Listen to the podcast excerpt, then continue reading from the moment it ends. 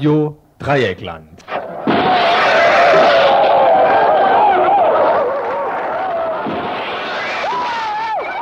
Tagesinfo.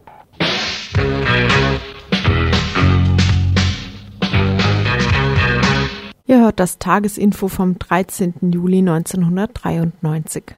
Herzlich willkommen heute Abend zum Tagesinfo. Heute ist Dienstag, der 13. Wir haben den Tag trotzdem halbwegs vernünftig rumgebracht, trotz dieser 13. Wie es euch ging, wissen wir nicht, aber wir können jetzt die nächste Stunde zusammen hier wir die Sendung machen, ihr zuhören. Wir können auch miteinander in Kontakt treten, wenn ihr anruft. Themen werden folgende sein. Lora on Air. Nach sieben Jahren der Auseinandersetzung mit den bayerischen Medienbehörden steht dem freien Radioprojekt LoRa in München nun der Sendestart bevor. Termin und Einzelheiten sind zwar noch unklar, dennoch ein Gespräch mit einer der Mitarbeiterinnen. Mietwucherer ausgebremst? Zumindest stehen einige Veränderungen an nach den Gerichtsentscheiden der vergangenen Tage.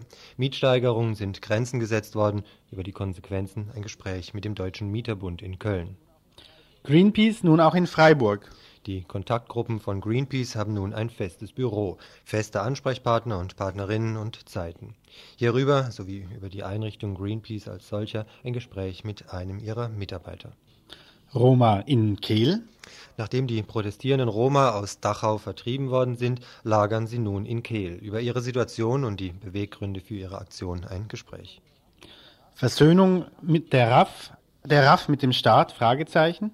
Davon träumt nach wie vor die bundesdeutsche Justiz. Zum aktuellen Stand der Auseinandersetzung, zu dem Brief der RAF vom vergangenen Wochenende sowie zur Neuauflage der Kinkel-Initiative Oliver Tollmein. Er wird eine Bewertung versuchen. Ja, und Bewertungen könnt ihr natürlich auch versuchen von unserem Info, nämlich mit der Telefonnummer 0761 für Freiburg 31 028. Unter der Nummer 31028 sind wir hier im Studio erreichbar.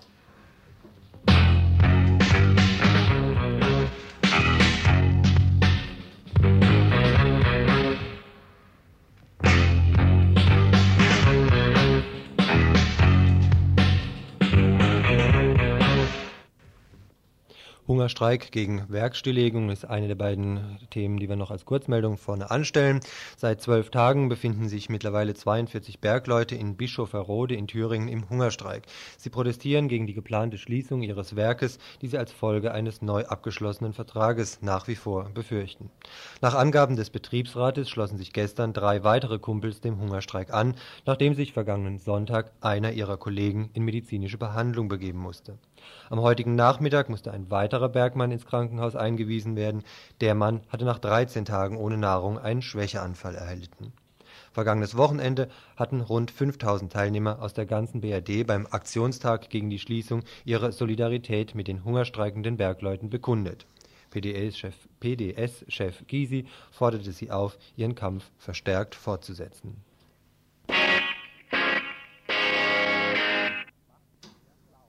Macht mehr blau, titelt die direkte Aktion eine Monatszeitung aus dem anarcho-syndikalistischen Spektrum.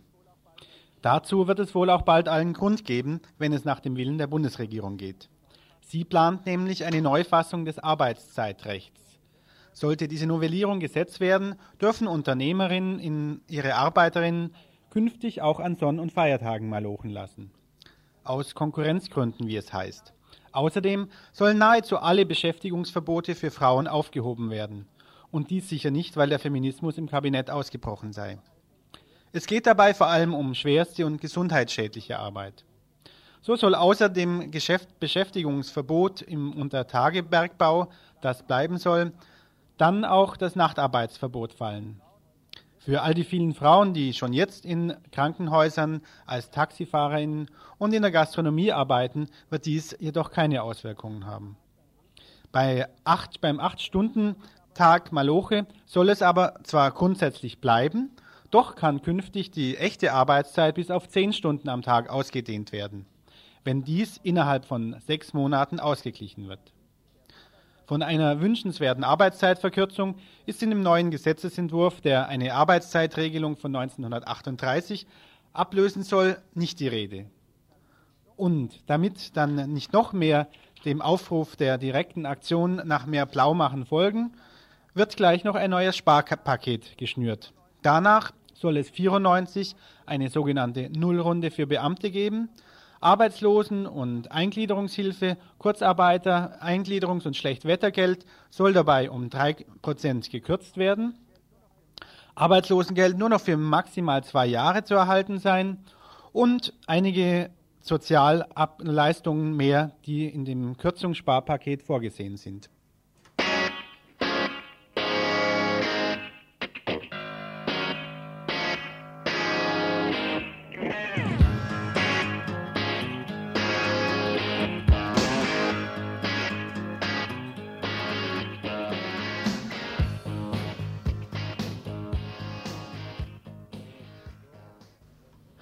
Lora auf Sendung. Derzeit deutet alles darauf hin, dass ein weiteres freies Radio in der BRD seinen Betrieb aufnehmen wird. Lora in München. Seit mittlerweile sieben Jahren kämpfen sie um eine Lizenz. Viele hatten mittlerweile all ihre Hoffnungen aufgegeben. Lora hing recht flügellahm im Käfig bayerischer Medienrealität. Lora sei kein richtiger Anbieter, hieß es von rechts oben. Münchens Bürgermeisterkandidat Gauweiler machte zeitweise sogar seine Kandidatur davon abhängig, dass Münchens Äther chaotenfrei bleibe. Vor einigen Monaten jedoch begann Lora frischer Frühlingswind um den Schnabel zu wehen. Von einer Bewährungsprobe war die Rede. Bis Ende des Jahres sollte Lora probeweise senden dürfen. Mittlerweile sind die Münchner sogar noch einen Schritt weiter. Zwei Stunden täglich im Rahmen eines Kommerzprogrammes sind recht definitiv vom Medienrat in Aussicht gestellt. Theoretisch könnte schon bald Sendestart sein. Würden nicht die Kommerzfunker, die den Rest des Tages die Frequenz benutzen, Lora fürchten wie der Teufel das Weihwasser. Sie befürchten, dass ein Zuhörprogramm wie LoRa ihre Werbekunden abschrecken könnte. Juristische Auseinandersetzungen sind also noch zu erwarten. An einem Sendestart noch dieses Jahr geht aber wohl dennoch kein Weg vorbei, wie uns Annegret Meyer von LoRa München schildert. Das einzig wirklich sichere, was wir haben, ist die Zusicherung vom Medienrat, dass LoRa auf Sendung gehen kann. Wir müssen natürlich jetzt immer noch damit rechnen, dass diese anderen äh, Lizenzinhaber äh, sagen, nee, das wollen wir nicht. Äh, und die können immer noch rechtlich dagegen vorgehen. Also es bedeutet jetzt eventuell nochmal eine Verzögerung, aber Lora geht irgendwann wahrscheinlich dann äh, ab November, Dezember auf Sendung. Wo wird es der Fall sein? Heißt es, ihr habt eine eigene Frequenz rund um die Uhr? Nein, eine eigene Frequenz haben wir nicht. Äh, es könnte natürlich sein, dass bei der Neuvergabe der Frequenzen im November das äh, eventuell zur Sprache kommt und auch äh, gemacht wird. Wieso ist das denn nötig? Es gibt auch in München reihenweise Radioprogramme. Gut, da ist ein Haufen Dudelzeug dabei, aber Bayern 2 zum Beispiel als öffentlich-rechtliches Programm ist ja auch recht anspruchsvoll. Wieso ist sowas trotzdem nötig? Bestimmte Themen werden auch bei, in Bayern 2 im Wortprogramm nicht angeboten und äh, da wollen wir halt einsteigen. Welche Themen sind das? Das sind die Themen, die äh, nicht so populär sind im sozialen Bereich, im Umweltbereich, im stadtpolitischen Bereich. Also auch die kleinen Alltagsgeschichten, die kleinen Sensationen am Rande und die äh, unterdrückten Nachrichten auf jeden Fall. Werden die dann zentral euer Programm ausmachen? Werden auch die Gruppen, die nicht zu Wort kommen, diejenigen sein, die das Programm in erster Linie gestalten bei Lora München? Das ist vorgesehen so schon, aber wie es in der Wirklichkeit dann aussehen wird, ist eine andere Frage. Auf jeden Fall sollen viele, viele Gruppen zu Wort kommen. Und äh, den Anfang haben wir gemacht jetzt mit einem äh, Radio-Workshop, der lief über mehrere Monate. Und wir haben vier wunderbare Beiträge daraus äh, gezogen. Und es, es, war natürlich jetzt zu Anfang sehr viel Arbeit für die Gruppen. Und wir hoffen, dass die jetzt ein bisschen äh, weiter dranbleiben und ähm, auch Spaß bekommen. Wann wird Lora München denn zu hören sein? Das ist eine feste Schiene von 18 bis 20 Uhr. Das ist jetzt fest jeden Tag von Montag bis Freitag. Und zwar in dieser Schiene läuft dann jeden Tag das äh, Münchner Stadtmagazin eine halbe Stunde. Das ist sozusagen das Kernprogramm. Und äh, dann neben dem Stadtmagazin gibt es das sogenannte Bürgerradio. Es ist ein blöder Ausdruck, aber damit sind alle ähm, Gruppen auch gemeint oder da werden alle Gruppen zusammengefasst, die sich im kulturellen Bereich, im sozialen Bereich, im Umweltbereich, im, auch eine Jugendsendung haben wir dann ein Lora International, das sind dritte und vierte Weltberichte. Äh, und dann noch auch der Arbeitsbereich. Soweit ein Telefongespräch mit einer Mitarbeiterin von LoRa in München. Weiterhin wird das Thema Freie Radios Thema auch von der Sendung hier in, bei Radio Dreieckland hier bei uns sein. Der Sendestart von Coloradio in Dresden, ein Rückblick hierauf die Lizenzvergabe gerade gehört an Lora in München und auch die Situation freier Radioinitiativen hier in Baden-Württemberg. Eben Themen des Gruppenradios diese Woche Freitag von 16 bis 17 Uhr. Ihr hört das Tagesinfo vom 13. Juli 1993.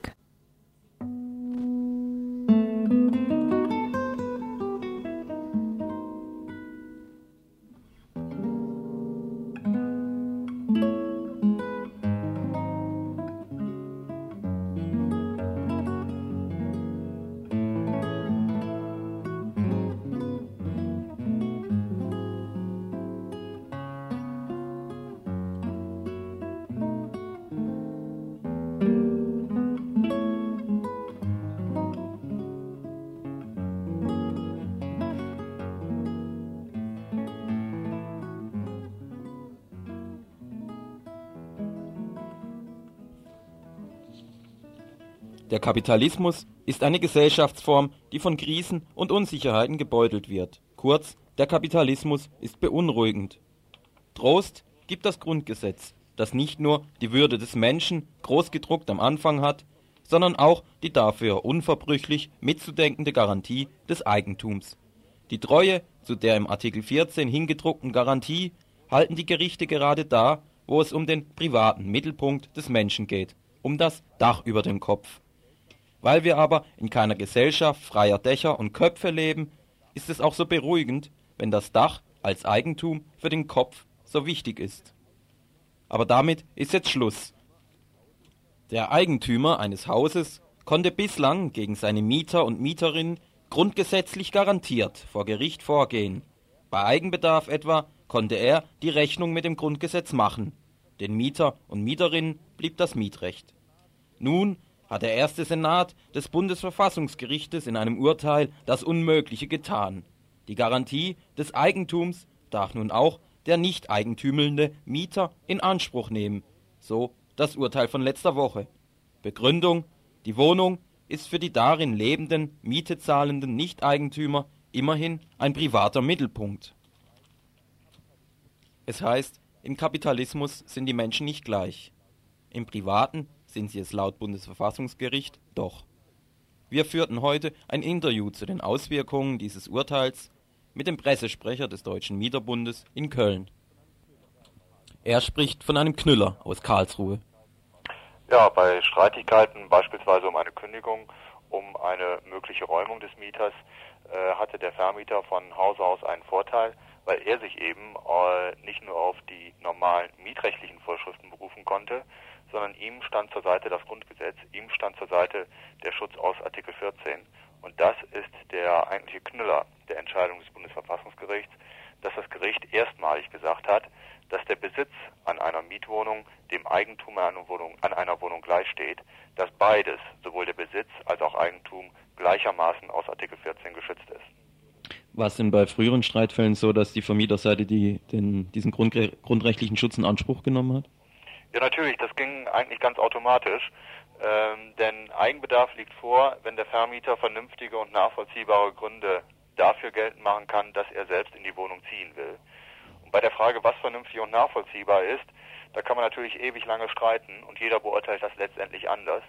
Nur der Richter, der letztendlich diese Frage entscheiden musste, der hatte im Hinterkopf, dass, in, dass der Vermieter in die Waagschale werfen konnte, dass seine Position grundgesetzlich geschützt ist und um mal in der Fußballersprache zu reden, wenn es zum Räumungsprozess kam, dann stand es eigentlich von Hause aus 1 zu 0 für den Vermieter. Nach der Entscheidung des Bundesverfassungsgerichts steht es jetzt 1 zu 1, denn sowohl der Vermieter als auch der Mieter haben im Prinzip die gleiche Ausgangsposition. Beide können ihre Position auf, aus Artikel 14 Grundgesetz ableiten. Wenn jetzt beide das gleiche Gewicht in die Waagschale werfen können, ist da vielleicht trotzdem schon eine Tendenz absehbar, inwieweit vielleicht doch äh, zugunsten der einen Seite, entweder Vermieter oder äh, Mieterseite, dann die Gerichte entscheiden werden? Äh, das ist natürlich sehr schwer. Das, das Urteil ist jetzt äh, zwei, drei Tage alt und äh, es wird wohl kaum Amts- und Landgerichte geben, bisher, die diese Grundsätze in der Praxis schon angewandt haben. Es ist aber sicherlich so, dass die Gerichte die Anforderungen an die Eigenbedarfskündigungen notgedrungen jetzt höher schrauben müssen. Im Klartext heißt das, nach wie vor sind Eigenbedarfskündigungen möglich und zulässig. Allerdings werden sie nicht mehr so leicht realisierbar sein. Die Gerichte werden höhere Anforderungen stellen. Bei welchen Streitfällen kann jetzt ein, Vermiet ein Mieter diese Eigentumsgarantie geltend machen und bei welchen Situationen dann nicht? Das Thema Eigentumsgarantie beziehungsweise überhaupt das Thema Artikel 14 kommt immer dann zum Tragen eigentlich, wenn es um Räumungsprozesse geht. Das heißt, dann, wenn der Vermieter das Mietverhältnis beenden will und auf seine Eigentümerstellung pocht, nach dem Motto, dass er mit seinem Eigentum letztendlich machen kann, was er will. Und äh, wenn nunmehr der Mieter auf sein Besitzrecht pocht und sagt ebenfalls, dass dies aus Artikel 14 abgeleitet werden kann, dann kommt es zum klassischen Konflikt, den letztendlich nur das Gericht klären kann. Gibt es vielleicht jetzt für künftige Entscheidungen von Seiten des Gesetzgebers irgendwelche Riegel, die durch, dieses, durch die Karlsruher Entscheidung gesetzt wurden? Nein, der Gesetzgeber hat mit der Entscheidung des Bundesverfassungsgerichts nichts zu tun und es besteht auch zunächst kein Handlungsbedarf für den Gesetzgeber. Das Bundesverfassungsgericht hat entschieden, wie nach unserem Grundgesetz und nach unseren mietrechtlichen Vorschriften die Interessenlage zwischen Mieter und Vermieter zu gewichten ist. Aber jetzt zum Beispiel irgendwie ein Antasten des Kündigungsschutzes von Seiten des Gesetzgebers, ist das jetzt nicht äh, schwieriger geworden nach dem Urteil? Sicherlich wird, wird der Gesetzgeber sich genau überlegen müssen, äh, falls er am Kündigungsschutz etwas ändern will, ob nicht äh, eine Beschneidung des Kündigungsschutzes gegen die Verfassung, gegen das Grundgesetz verstößt. Das Bundesverfassungsgericht hat hier erfreulicherweise klare Flöcke und eindeutige Flöcke eingezogen. Vielleicht noch eine letzte Frage. Jetzt generell für Leute, die auf der Wohnungssuche sind, hat dieses Urteil überhaupt keinen Einfluss. Das berührt nur dann, oder es hat nur dann Auswirkungen, positive Auswirkungen für die, für die Mieter, wenn, wenn sie schon eine Wohnung haben. Aber dass jetzt daraus so ein sozialer Anspruch vielleicht formuliert werden könnte, das kann man nicht sagen. Ähm, zunächst mal wird dieses Urteil unmittelbar sicherlich nur Bedeutung haben für Mieter, die in einem bestehenden Mietverhältnis leben. Ihnen kann sicherlich nicht mehr so einfach gekündigt werden wie bisher. Ob sich äh, die, das Bundesverfassungsgericht so interpretieren lässt, dass gleichermaßen ein Grundrecht auf Wohnen besteht, sodass sich auch Mieter auf der Wohnungssuche darauf berufen können, äh, soweit möchte ich in diesem Moment noch nicht gehen.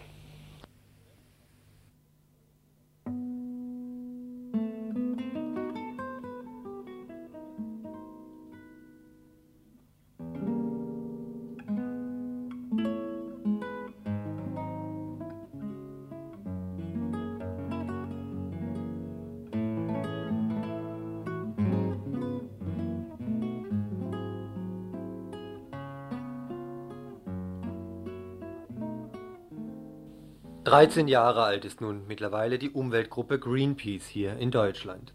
Bereits Jahre zuvor hatten sich international die Streiter und Streiterinnen für insbesondere die sauberen Meere einen Namen gemacht durch ihren Protest durch die Atomtests auf dem Mururoa-Atoll. Seit 87 gibt es hier in Freiburg ebenfalls eine Orts- bzw. Kontaktgruppe. Sie bildet die unterste Ebene in der internationalen Umweltschützer- und Schützerinnenorganisation. Auch inhaltlich ist straffe Organisation angesagt. Arbeitsgruppen existieren zu den Themen Verkehr, Klima, Chemie oder auch Giftmüll. Die Zentrale hier in der BRD sitzt in Hamburg. Von dort aus wird die nationale Arbeit koordiniert. Seit einigen Wochen nun gibt es hier in Freiburg ein Büro von Greenpeace. Was zu dessen Einrichtung geführt hat, fragten wir einen der hiesigen Mitarbeiter, Christian Sartorius.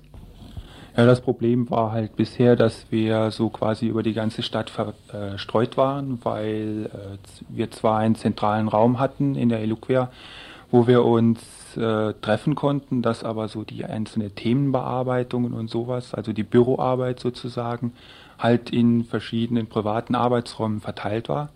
Und dass das sehr viel, äh, das hat halt sehr viel Effizienz gekostet und auch wussten die Ansprechpartner, mit denen wir zu tun hatten, dann zum Teil auch nicht mehr, an wen sie sich jetzt im Einzelnen wenden konnten, zumal wenn Leute mal umgezogen sind. Und äh, da war es natürlich irgendwo äh, angestrebt, dass wir eine zentrale Adresse mit einer äh, auch einer Telefonnummer haben, wo sich Leute hinwenden können, dass sie nicht erst, die man auch bei der äh, Auskunft erfragen kann, dass sie nicht erst umfangreiche Recherchen einstellen müssen, um an uns ranzutreten. Wer seid denn jetzt die ihr, von denen du sprichst? Sind das hier dann Aktive hier aus Freiburg? Ja, das sind ungefähr 40 aktive Mitglieder, die äh, in Form einer Kontaktgruppe, also Ortsgruppe hier in Freiburg arbeiten. Dabei verstehen wir uns so, dass wir quasi ein Bindeglied zwischen der Zentrale von Greenpeace in Hamburg und der Bevölkerung darstellen. Das ist einmal ein Informationsfluss, der von Hamburg zu uns läuft und den wir in Form von Vorträgen, von Ausstellungen, von Ständen quasi an die Bevölkerung weitergeben. Wir schnappen aber bei dieser Gelegenheit eben auch äh, Eindrücke der Bevölkerung auf und können diese dann nach Hamburg wieder zurückgeben. Und im Übrigen machen wir natürlich auch Recherchearbeiten bei Behörden oder anderen Organisationen, wo wir äh, regional Wissenswertes sammeln und dann eben auch nach Hamburg weitergeben. Sucht ihr als Greenpeace-Leute hier in Freiburg denn ganz konkret und von euch aus eine Zusammenarbeit mit Umweltgruppen, die sich hier in Freiburg organisiert haben? Äh, das ist nicht so äh, stark ausgeprägt. Wir sind aber immer bereit und in, in der Lage, mit Gruppen themenspezifisch zusammenzuarbeiten. Was wir weniger gern machen, ist so ganz allgemeine äh, Meetings oder Aktionen, die halt äh, nicht so auf den Punkt gebracht werden können, weil es dann, äh, es geht, wir sind natürlich an allen möglichen Dingen interessiert, aber wir müssen trotzdem darauf schauen, angesichts der Vielfalt der Themen, die wir bearbeiten, dass wir doch immer so an diesen Themen bleiben, die wir bearbeiten. Und also themenspezifisch machen wir das öfter, aber so in die Breite gehend nicht so. Liegt es an der Hierarchisierung, die euch ja immer wieder vorgeworfen wird, dass Hamburg dafür zuständig ist, was läuft und hier vor Ort ihr vielleicht die Freiheit dazu gar nicht habt? Es ist richtig, dass es recht äh, straff durchstrukturiert ist wobei ein Umdenken in der letzten Zeit im Gange ist, was den Kontaktgruppen, also den Ortsgruppen, äh, vermehrt auch Einflussmöglichkeiten und Gestaltungsmöglichkeiten einräumt. Diese Gestaltungsmöglichkeiten äh, nehmen wir auf und äh, wir waren auch äh, tatkräftig bei deren Durchsetzung äh, damit beschäftigt. Aber äh, wir empfinden das eigentlich nicht unbedingt als Hindernis, und wie gesagt, wir haben eine Reihe von Themen, die wir bearbeiten und es sind sowieso schon so viele, dass das einem jetzt nicht unbedingt Grenzen setzt in dem, was wir machen. Was ist denn, sagen wir, die Grenze dessen, was ihr hier jetzt als Freiburger Kontaktgruppe dann auch mitgestalten könnt? Es ist schon so, dass wir uns hier äh, was überlegen können und neuerdings noch nie, das hat sich noch nicht in allen Bereichen so durchgesetzt, aber in einzelnen Bereichen ist es schon so, dass wir dann auch äh, konkrete Aktionen machen könnten. Jetzt natürlich nicht in dem äh, Ausmaß oder in der Ausgestaltung, wie das von Hamburg äh, gemacht wird, mit Schornsteineklettern und solchen Sachen. Aber äh, schon so, dass wir eben selbst mal Protestbriefe oder sowas aus eigener Initiative an bestimmte äh, Firmen oder was auch immer es ist, Verbände oder sowas richten können, auch eigene Lobbyarbeit machen können. Aber immer eben in Rücksprache mit Hamburg, es gab, äh, soweit ich informiert bin, Interesse von Leuten, die sich hier in Sachen B31 Ost engagieren, mit euch zusammenzuarbeiten. Die hatten, soweit ich weiß, angefragt, ob ihr da nicht bei Aktionen mitwirken wollt, ob ihr vielleicht auch eine finanzielle Unterstützung leisten könnt. Das wurde dann äh, von Hamburg mit einem Niet beantwortet. Da hieß es erstmal, dafür sei erstmal kein Geld zumindest da. Ja. Ist sowas dann nicht ärgerlich, wenn es Bemühungen hier von unten gibt, wenn ihr da im Grunde bei einer Bewegung, die ja nun vorhanden ist, nicht mitarbeiten könnt? Das ist natürlich zum Teil für die Leute oder auch für uns alle dann äh, nicht so äh, besonders erfreulich, weil äh, genauso gut wie man gegen eine Ostseeautobahn sein kann, kann man natürlich auch gegen eine B31 sein. Äh, Hamburg hatte da bestimmte Gründe, und zwar insbesondere die doch etwas stärkere Regionalität, aber eben auch andere Gründe, die ich jetzt im Einzelnen nicht kenne, dort eben äh, bei der B31 zu sagen, äh, da machen wir in der Form halt nicht mit. Thema Gentech ist bei euch nicht so unbedingt zentral vertreten. Woran liegt das denn? Bei uns beschäftige ich mich mit dem Thema und gebe auch äh, halt auch hier und da mal einen Vortrag und will auch Stände machen noch in absehbarer Zeit. Das will natürlich alles irgendwo vorbereitet sein. Und es sind auch in, äh, in, in, der Zentrale halt gegenwärtig Gespräche darüber im Gange, Diskussionen, ob das als äh, Arbeitsbereich äh, aufgenommen wird oder nicht. Warum erst jetzt? Das Thema ist ja schon seit langem in der Diskussion und die Gefahr ist im Grund bekannt. Ja, das liegt einfach an der äh, Themenstruktur, die insgesamt vorliegt und die sich bis jetzt immer sehr an diesen äh, traditionellen Ökosystemen orientiert hat, Wasser, Luft, äh, Erde letzten Endes Und äh, die Gentechnologie ist halt eine äh, moderne Technologie, wobei man natürlich da sehr schnell am Ende der Diskussion ist, wenn man das einfach mit dem Atombereich vergleicht, der äh, mindestens genauso abstrakt ist wie, wie der Gentechnologiebereich. Beides sind Dinge, die man nicht fühlen, nicht riechen und nicht hören kann und trotzdem extrem gefährlich sind. Also ich persönlich nehme an, dass es äh, in absehbarer Zeit auch äh, zu einer Einsetzung dieses Kampagnen- oder Arbeitsbereiches kommt, auch in, in Hamburg und damit auch dann bei uns definitiv. Das kann allerdings noch ähm, eine Weile dauern. Wer Kontakt zu euch sucht, wie kann man den herstellen? Ja, entweder der oder diejenige kommen direkt bei uns im Büro vorbei. Das ist in der Stühlinger Straße 7 in Freiburg, dienstags und donnerstags von 16 bis 19 Uhr. Und äh, man kann uns natürlich auch telefonisch erreichen über die Nummer 381502, jederzeit über Anrufbeantworter und während der äh, Büroöffnungszeiten auch direkt. Ihr hört das Tagesinfo vom 13. Juli 1993.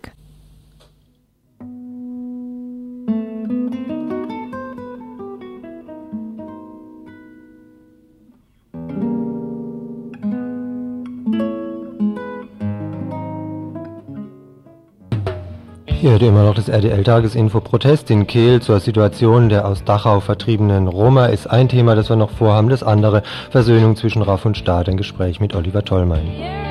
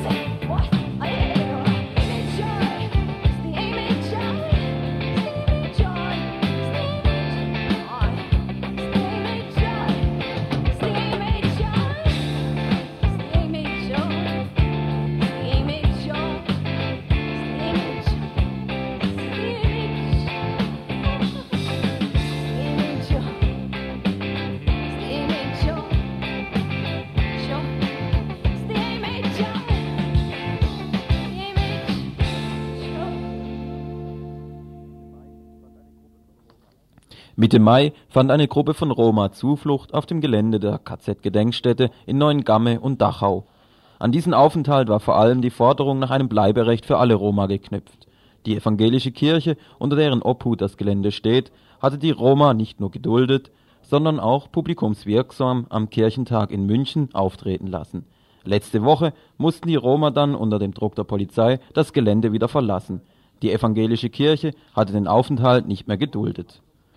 Die Kirche hatte zuvor die Verhandlungsführung mit der bayerischen Regierung übernommen, über die Köpfe der Roma hinweg. Dabei ging es der Kirche auch nicht mehr um ein Bleiberecht für alle, sondern, wie schon früher, etwa bei der Besetzung der Tübinger Stiftskirche, nur noch um Einzelfallregelungen. Von München sind die Roma dann hier in die Region nach Kehl gezogen. Dort will morgen eine Gruppe, die des Roma-Nationalkongress, über die Grenze nach Straßburg zum Europaparlament aufbrechen. Die andere, die der Süddeutschen Roma-Union, will ebenfalls morgen in einem Marsch durch Südbaden nach Konstanz an die Schweizer Grenze ziehen. Ein Freiburger Flüchtlingsunterstützer führte für Radio Dreieckland ein Interview mit Jaschko Demirov, dem Präsidenten der Süddeutschen Roma-Union, über die Situation der Roma in Kehl und ihre geplanten Aktionen. Also mir sitzt jetzt gegenüber der Jaschal Demirov, er ist Präsident der Süddeutschen Roma-Union und die Süddeutsche Roma-Union hat über 60 Tage lang waren die jetzt in Dachau und haben da die ehemalige die KZ-Gedenkstätte besetzt. Und Jaschko, könntest du mal berichten, warum und wieso ihr das getan habt, was für ein Ziel ihr verfolgt? Also wir sind seit 16.05. in äh, Gedenkstätte in Dachau gelandet, aber nicht Besetzung, haben wir also Zuflucht von der Kirche bekommen. Leider, wir sind dann also Gefangene der Kirche gewesen, nicht also in äh, Wien dort gewesen, sondern Gefangene der Kirche, weil die Kirche heißt das Gefangene, äh, sie hat uns nicht zum Verhandeln weitergegeben, sondern die, Kirche, die Kirchenpfarrer haben uns mit uns verhandelt. Wir könnten nicht mit den Behörden oder so wie zu, mit der äh, Regierung verhandeln. Für uns war das ein Gefängnis, praktisch in, äh, dort in Dachau zu sein, 60 Tage furchtbar, sage ich hier. Aber trotzdem haben wir viel, pressemäßig europaweit sind wir weit gekommen mit unseren Problemen und unserem Schicksal. Du sprichst jetzt gerade von Problem und Schicksal. Kannst du das äh, näher erläutern? Ja, unsere Proble Probleme und Schicksal sind ja Jahre, Jahrhunderte bekannt, wo unsere Verfolgung, unsere Jagd von überall von Stadt zu Stadt, unsere Wanderung nimmt ja nicht zu Ende. Das Jelim Jelim, das Lied ist ja bekannt. Das, äh, das heißt ja, unsere Weg nie, nie zu Ende. Das ist ja das. Unser Schicksal ist jetzt gerade, dass viele aus Jugoslawien kommen und abgeschoben werden sollen jetzt in bald in äh, richtige Zeit, werden sie auch viele abgeschoben. Wenn wir nicht tun, wenn wir nicht was unternehmen, dann werden, da, da werden die alle abgeschoben und zwar in diesen Ländern, so wie Serbien jetzt zurzeit, sehr gefällig. Wir haben eine Serbe sogar in Abschiebehaft, weil seine Frau und seine Kinder sind bei uns gewesen in Dachau und er, ist, war, er war verhaftet und er sitzt noch in Kalf. Wir fordern auch seine Freilassung, dass er frei, freigelassen wird. Und auch nach Mazedonien. Das ist erneut, die sagen nach Mazedonien, Mazedonien ist keine Bürgerkrieg, äh, also äh, betroffen vom Bürgerkrieg da werden sie alle dorthin abgeschoben. Das stimmt doch gar nicht. Wir sind mit der jugoslawischen Pässe angereist, weil wir Mazedonien sind, weil wir in Mazedonien unter Geldbeschlag haben, äh, Geld, also sag mal, Zahlungen haben wir den Pässe bekommen in Skopje oder in einer anderen Stadt. Es gibt Leute, das sind aus Serbien, wo sie in Mazedonien die Pässe bekommen haben. Und jetzt müssen sie von einmal nach Mazedonien abgeschoben werden oder umgekehrt, sagen wir mal so. Also es soll nach dem Gesetz gehen. Wir, wir sind als Jugoslawien angereist und sollen so, äh, sich auch so entscheiden, dass diese Menschen auch als Jugoslawien behandelt werden hier. Und wohin denn jetzt? Jeder Mensch soll sich halt selber sein Land wählen. Soll er Mazedonien werden oder Serbe oder Kroate? Da lassen wir diese Menschen den Wahl und nicht den Behörden. Heißt das, dass eure Gruppe nur aus äh, dem ehemaligen Jugoslawien, Romas aus dem eh ehemaligen Jugoslawien sich daran beteiligen oder auch Romas aus anderen Ländern? Ja, bei uns sind Roma beteiligen, äh, beteiligt hier aus Rumänien. Eine Großzahl sind auch aus Rumänien bei uns hier und das ist den, äh, das Schlimmste, was jetzt auch passieren äh, ist, Abschiebungen nach Rumänien, weil dort werden große Berichte von Romas persönlich hier, dass viele Programme stattfinden, genauso wie in Mazedonien. Also das ist furchtbar jetzt, dass man diese Menschen nicht entgegenkommen. Ich bin, dass man für diese Menschen was erreichen und für das Bleiberecht weiterkämpfen. Ihr habt äh, zuvor schon äh, auf euch aufmerksam gemacht, auf die Probleme der Roma durch äh, verschiedene Aktivitäten. Kannst du da exemplarisch einige hervorheben? Ah ja, ich kann ja sehr deutlich und laut sagen. Das ist ja also Schicksal, den Roma sage ich hier, und das ist ja auch so gewesen. Wir haben doch damals auch Zuflucht in den Stiftkirche bekommen in Tübingen, wo von dort auch Einzelfälle überbringen, wie die uns jetzt die Kirche äh, von Dachau angeboten hat, haben wir damals auch bekommen. Und dann waren sie von einmal viele, also uh, so, äh, 1991 war das, viele Familien abgeschoben davon mit dem Einzelfällüberprüfung. Wir lassen uns nicht mehr ein in diese Geschichte, also Geschichte, dass man mit Einzelfällüberprüfungen mal reinfallen in die Sache. Nee, also wenn, dann bleibe ich für Roma, dann geht es. Und mittlerweile seid ihr aus Dachau nach äh, Kehl Neumühl gekommen. Warum habt ihr gerade Neumühl bzw. Kehl als Ort für, ihr, für euer weiteres Vorgehen ausgesucht? Ah ja, es ist folgendes, wir waren äh, also in Dachau seit äh, 60 Tagen, die erste Gruppe heißt das äh, mit der Gruppe aus äh, Süddeutschland und dann danach, danach hat uns äh, mein Freund Rutger Kawczynski sich eingeschlossen mit, dem, mit seiner Gruppe aus Neugame und er hat das äh, hier gewählt, weil wir haben an dem Bundestag äh, Anträge gestellt, also Petitionenanträge und wo wir jetzt den, äh, den Anträge an den äh, Europäischen Parlament stellen und äh, jetzt unser Freund gerade morgen, Dienstag, geht er zum Verhandlungen nach dem zum Europäischen Parlament nach Straßburg. Ich sollte mit, aber leider ich habe nicht meinen Ausweis mitgebracht. Und was erwartet ihr euch von dem Besuch im Europaparlament? Tja, ich weiß es nicht, ob ich große Hoffnung äh, machen soll davon. Ich mache mir keine große Hoffnung, weil das ist äh, bekannt, unser Schicksal Jahre, jahrelang hier. Also kämpfen wir für diese Sache, haben wir nie Rechte bekommen, aber ich erwarte zumindest eine kleine, kleine Hoffnung. Das werden wir morgen abwarten. Hoffnung für das Bleiberecht. Du sagst gerade jetzt äh, Hoffnung für das Bleiberecht. Du sprichst auch immer wieder davon, dass ihr euren Kampf fortsetzen wollt. Was heißt das für die nächste Zukunft?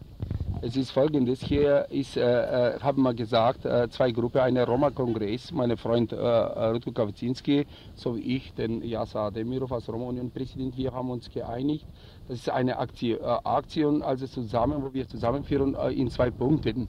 Der Herr Rotko, also mein Freund, bleibt äh, hier in Neumühl und ich werde durchs Land ziehen und mal äh, Öffentlichkeit auf uns aufmerksam machen und dann äh, nach äh, unsere, also mit einem Symbolmarsch, äh, dann haben wir uns entschieden, so die Roma alle zusammen, mit einem Symbolmarsch durch Offenburg, Lach, ähm, Emmendingen, Freiburg, äh, Schwenningen, Villingen und Konstanz eintreffen. In Konstanz wollen wir den äh, Flüchtlingskommissariat in Genf erreichen, dass man dann den äh, Resolution, die Konvention von 1956 für uns aufmerksam machen. Ihr seid jetzt dann also bereit, euch auf den Marsch zu machen an die deutsch-schweizerische Grenze. Warum habt ihr gerade die deutsch-schweizerische Grenze ausgewählt und Überlegt ihr euch auch anschließende Aktionen, wenn ihr dann an der Grenze seid? Ja, natürlich. Also äh, warum habe ich ja vorhin gekündigt schon. Wir wollen doch äh, verhandeln auch mit dem Flüchtlingskommissariat in, äh, in Genf. Äh, weil das ist ja sehr wichtig für uns, äh, für unsere Probleme aufmerksam zu machen hier. Und einschließend weitere Aktionen, natürlich erwarten wir Unterstützung viel. Ihr hört das Tagesinfo vom 13. Juli 1993.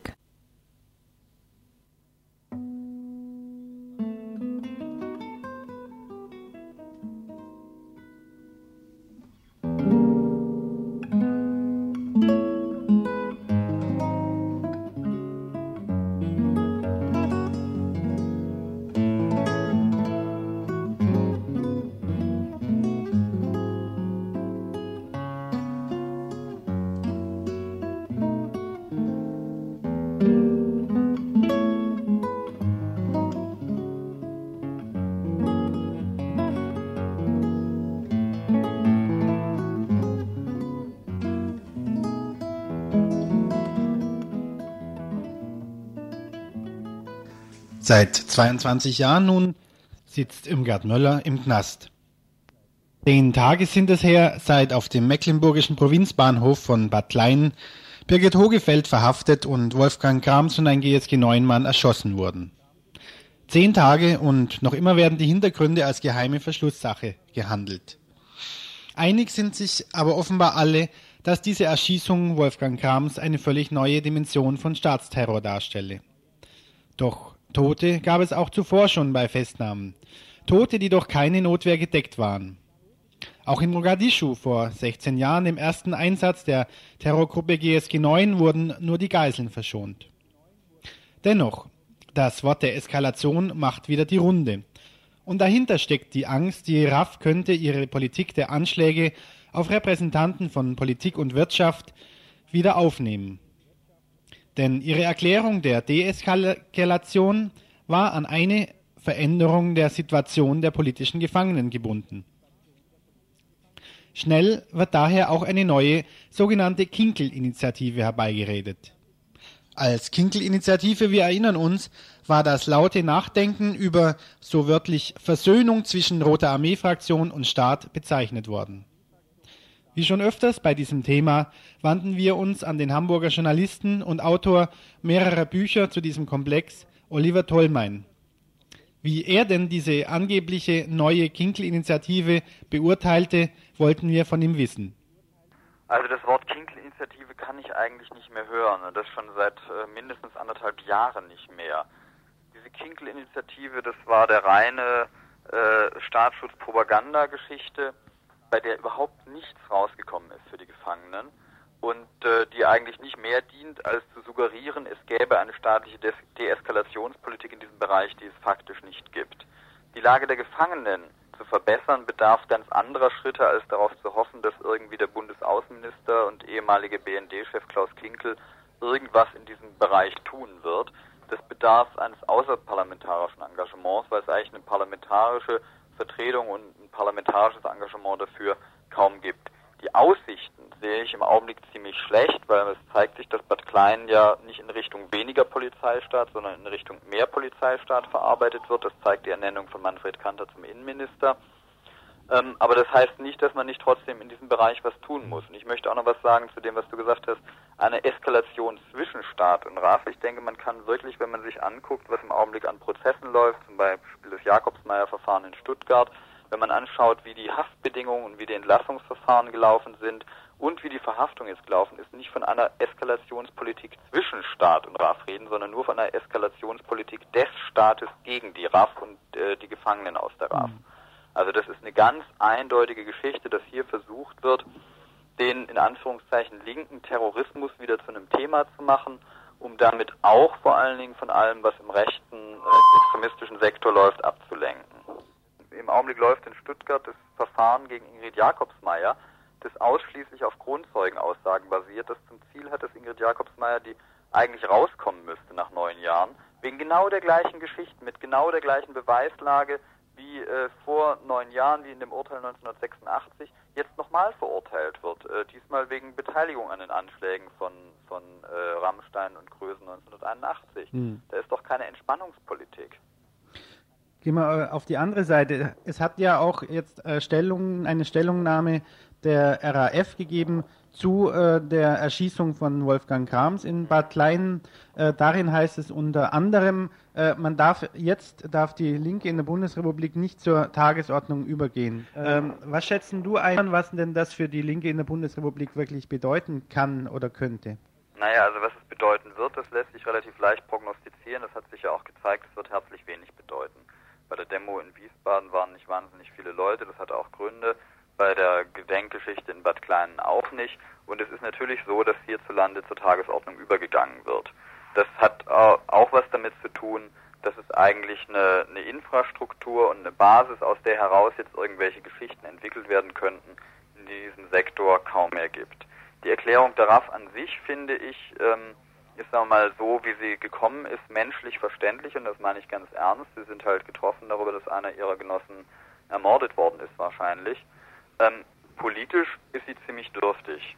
Ne? Also zum einen hätte ich erwartet, dass die RAF ihrerseits was zu dieser Person des dritten Mannes sagt, was sie kann. Mindestens kann sie sagen, wer es nicht ist. Und das wäre in der augenblicklichen Situation ziemlich wichtig gewesen. Es wäre auch ein Signal gewesen, einer linksradikalen Organisation gegen eine staatliche Vertuschungspolitik. Das haben sie nicht getan. Sie haben eine Analyse der BRD-Verhältnisse vorgelegt, die halt daran gipfelt, dass man sagt, also dieser äh, Mord an Wolfgang Grams, der wird jetzt vielen Menschen die Augen öffnen über das System hierzulande.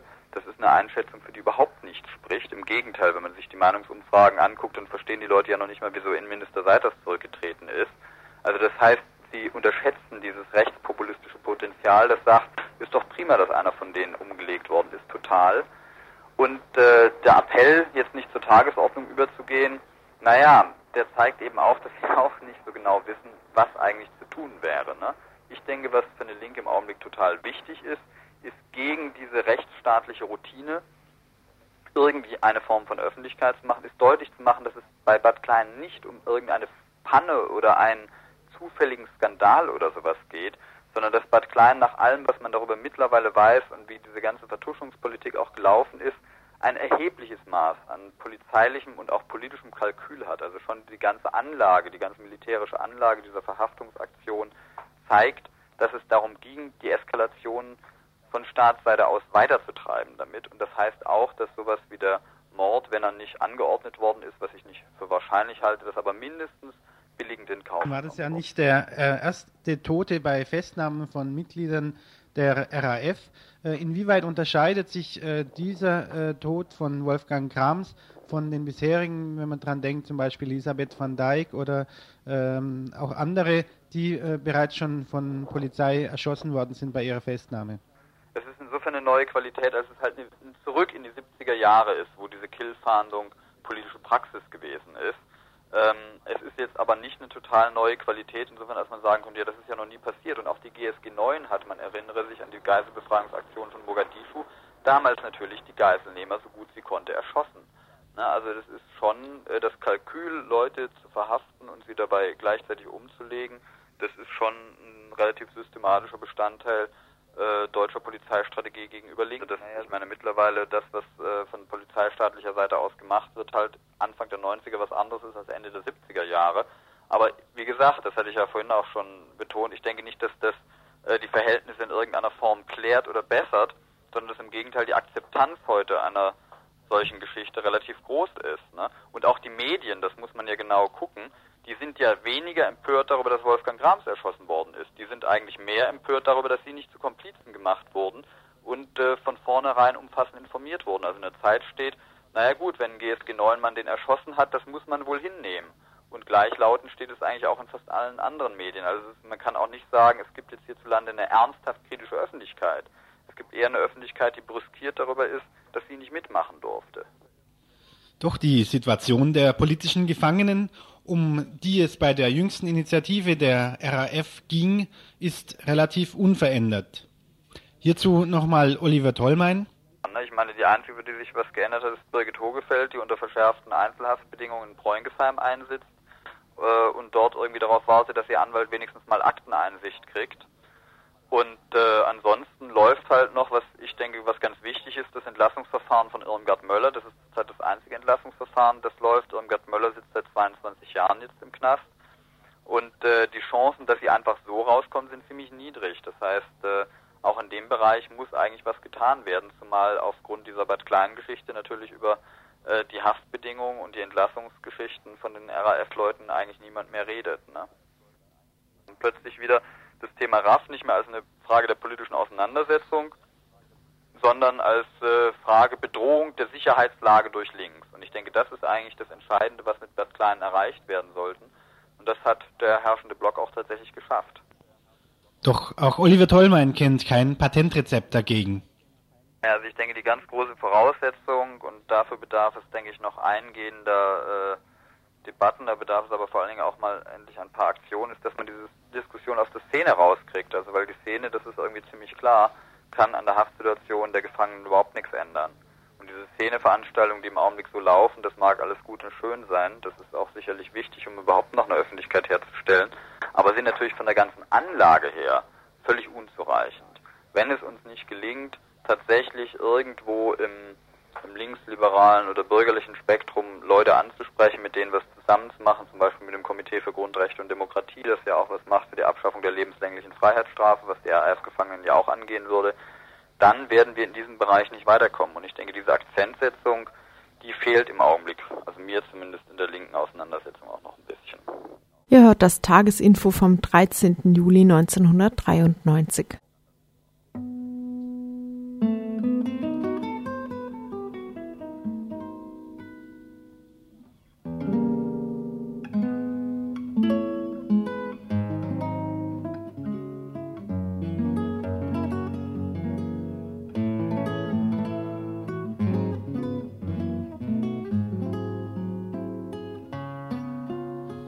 paar Minütchen haben wir jetzt noch Zeit. Die Beiträge des heutigen Infos sind rum. Zeit für euch, wenn ihr noch anrufen wollt. Wir wissen zum Beispiel nicht, wo die Volksküche stattfindet. Und das ist ja üblicherweise unser letzter Veranstaltungshinweis.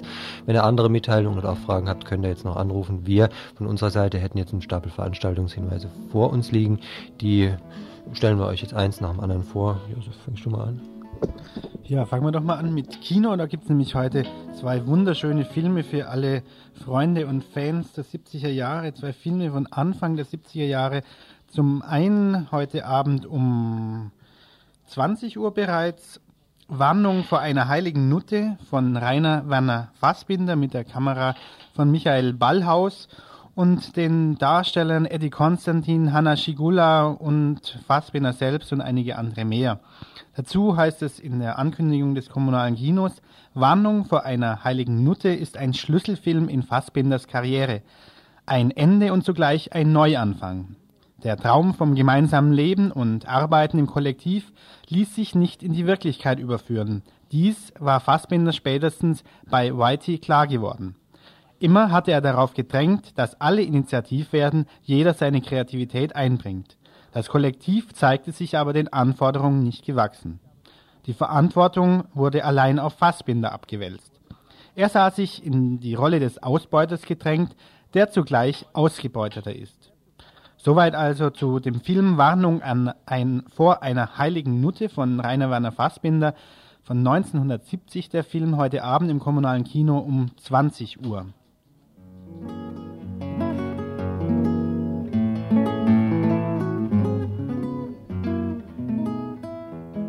Ja, und ihr könnt dann anschließend gleich im Kino sitzen bleiben, denn als nächsten Film um 22 Uhr ebenfalls im kommunalen Kino auch ein sehr schöner Film Ludwig II. in der Version von Lucino Visconti mit einem Drehbuch von ihm und Enrico Medioli, Suso Cecchi und D'Amico. Kamera von Armando Nanuzzi. Der Film ist 144 Minuten lang, also ziemlich lang und wurde 1972 gedreht. Darin geht es um Ludwig II. natürlich, wie der Titel schon sagt, Ludwig II., der letzte König von Bayern, der Märchenkönig, der vorausblickende, gespaltene, größenwahnsinnige, der Herrscher, dessen Schönheit blendete und der wegen seiner homophilen Neigungen ins Gerede kam. Heute Abend also dieser wunderschöne Film Ludwig II. von Lucino Visconti um 22 Uhr im kommunalen Kino in Freiburg in der Urachstraße.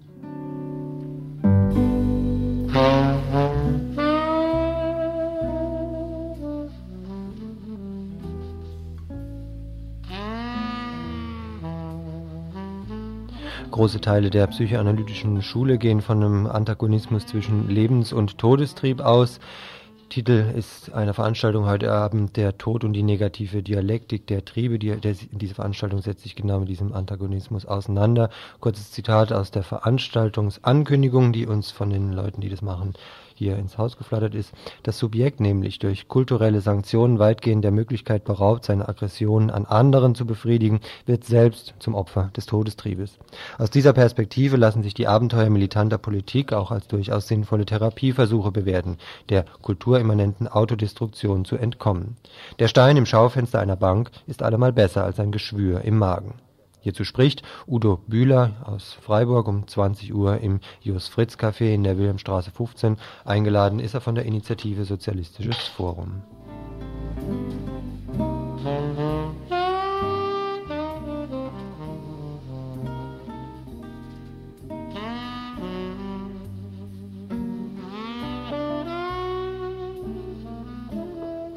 Seit dem Feuergefecht zwischen pakistanischen Blauhelmen und Anhängern von General Aidid Mitte Juni dieses Jahres ist die Spirale der Gewalt in Somalia nach oben geschnellt.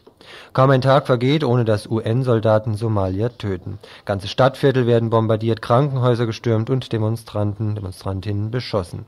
Die angebliche Friedensmission am Horn von Afrika erweist sich immer mehr als brutales Vorgehen der früheren Kolonialmächte, allen voran der USA. Frage, was sind die Hintergründe für die Anwesenheit der UN-Truppen? Oder auch handelt es sich um einen humanitären Einsatz?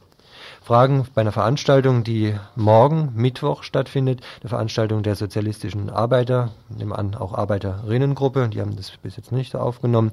Mittwoch, also 14.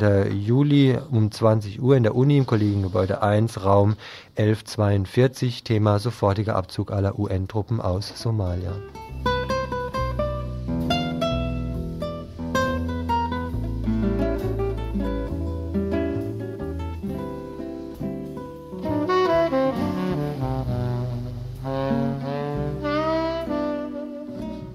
Ja, ein Treffen, bei dem die Zeit nicht genau bekannt ist. Ich schätze mal morgen Abend um 20 Uhr. Und zwar geht es darum, wenn die Roma auf ihrem Marsch nach Konstanz hier in Freiburg vorbeikommen.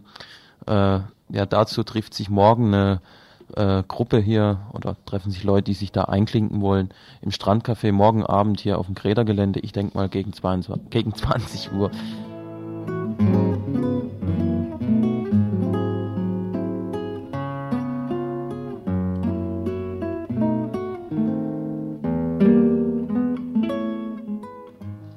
Ja, und noch ein Veranstaltungshinweis für Donnerstag bereits, und zwar dies deswegen, weil sich dort der Raum, der Ort geändert hat, nämlich in der Habsburger Straße 9 findet am Donnerstag, den 15. Juli um 20 Uhr eine Veranstaltung der Kuba-Gruppe Freiburg statt zu dem Thema El Pensamento de Che Guevara. Welche Aktualität besitzen die wirtschafts- und sozialpolitischen Strategien Ches innerhalb der kubanischen Regierung heute.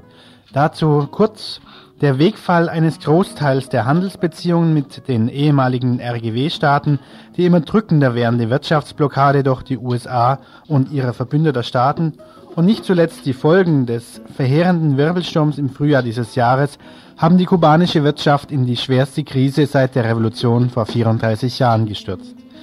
In der Diskussion innerhalb der kubanischen Regierung über Strategien zur Überwindung der Krise spielen die wirtschaftspolitischen Vorstellungen Guevaras wieder eine verstärkte Rolle. Dr. Carlos Tablada ist ein profunder Kenner des politischen Denkens. Der promovierte Wirtschaftswissenschaftler, Soziologe und Philosoph veröffentlichte 1987 das Buch El Pensamiento Económico de Che Guevara. In diesem Werk, das demnächst auch auf Deutsch erscheinen wird, untersucht er die wirtschaftlichen Vorstellungen des argentinisch-kubanischen Revolutionärs, der in den ersten Jahren der Revolution als Wirtschaftsminister entscheidenden Einfluss auf die kubanische Entwicklung hatte.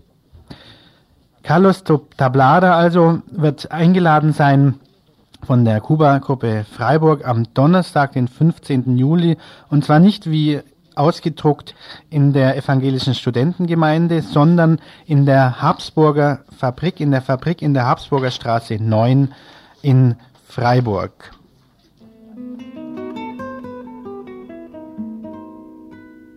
Ihr hört das Tagesinfo vom 13. Juli 1993.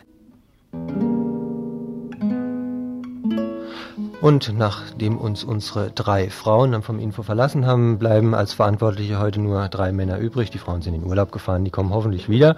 Verantwortlich für die heutige Infosendung waren Andreas, der Paul und Freitag. Und morgen gibt es tatsächlich wieder ein Tagesinfo von Radio Dreieckland.